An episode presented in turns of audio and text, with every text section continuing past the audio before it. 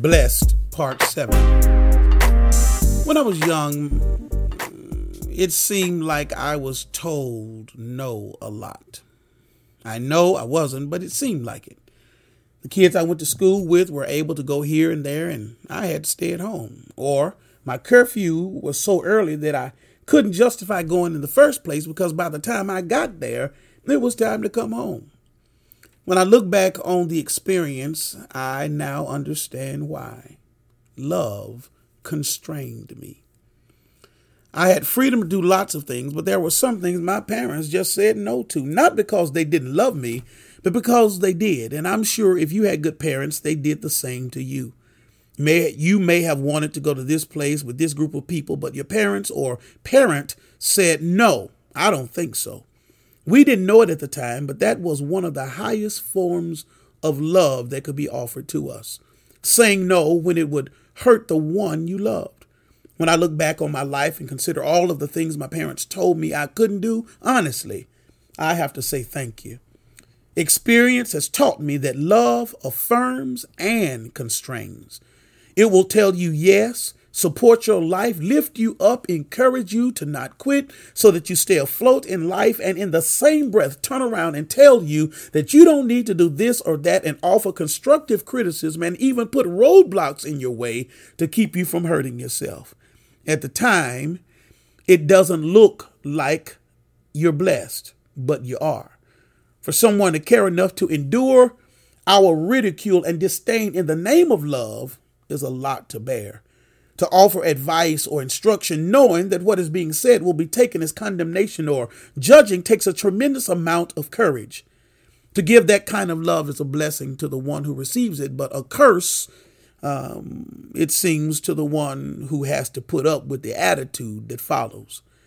When I think about the times I thought I was being misunderstood as a child, the times I thought my mama or my daddy didn't get it, I can't imagine what it must have felt like to love someone as much as I was being loved, only to hear them complain because they were they weren't getting their way, you know.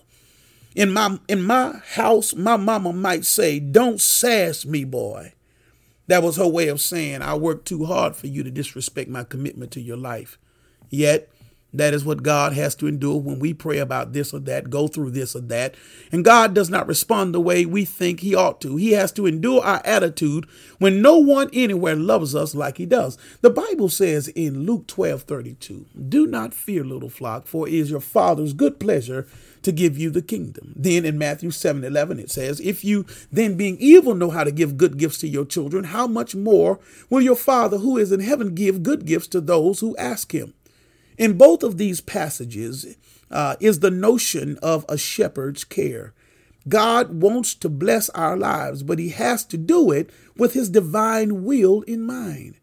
It's not that God doesn't want us to have, you know, some creature comforts, creature comforts. God knows uh, that sometimes when, when what we want does not bring out the best in us. So God says no. Our problem is how we understand no. For us, no means not being accepted or not being cared for. No means feeling rejected or being disowned. But inherent of the 23rd Psalm is this idea of being led, tended, and cared for, but with a measure of restraint. The shepherd leads the sheep, which implies that they can't wander anywhere and everywhere and expect to be kept safe. To be led is to be guided in a direction that sees the care of the sheep, which implies that the sheep can't go wherever and find pasture. If God makes us lie down in green pasture, it suggests that we might not want to lie down.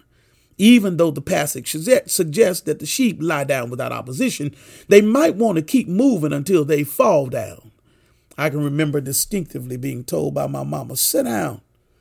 And I have even referenced this sentiment in previous podcasts. She would say, Sit down, you're doing too much, be still. That was an act of restraint for my good.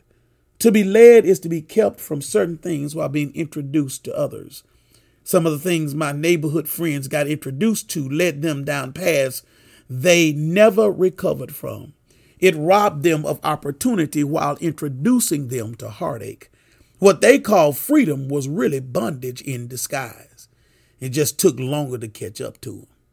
However, if this is or has been you, or you know someone who sits in this place right now, uh, the blessing of our shepherd is that when a life is surrendered to him, he restrains not to hinder, but to lead them in paths of righteousness for his name's sake, so that a life can find purpose and meaning. And in a very practical way, the reason why my parents restrained me was because I represented them. The Summers name was on the line. If I acted in a way that was unsuitable, it wasn't just my name at stake, it was theirs. When God restrains us, it's not just about us, it's about His great name. What we do and become is attached to who and what God is. So to let us live and do anything in his name is to be negligent to the name we have come to identify as holy and sacred. God's name cost him his son's life on the cross. To let us do whatever, whenever, however, with whoever is to mismanage the name that gave us the access to the freedom we have come to enjoy. While we have life more abundantly, we have it based on the sacrifice of the one who died. Listen to 2 Corinthians chapter 5 verses 14 and 15 in the amplified version. It says, "For the love of Christ controls and compels us, because we have concluded this, that one died for all, therefore all died. And he died for all, so that all those who live will no longer live for themselves, but for him who died and was raised for their sake." Essentially, Paul says since Jesus constrained himself in a flesh suit because of his love for humanity and died on the cross, we are constrained by the expression of that love to die for him. We no longer live for ourselves, but for Jesus who died and was raised for our sake. Now, our restraint is not about what we can't do, but what we have been freed, charged, and empowered to do. We live through, with, and for Jesus Christ. Our restraint is our blessing because it leads us in paths of righteousness for his name's sake. Now, goodness and mercy follows us everywhere we go. Whether we succeed or fail, rise or fall, the Lord is our shepherd and we shall not want. That's the beauty of having great parents. They take care of us even when we don't do right. And what a parent we have in our Heavenly Father.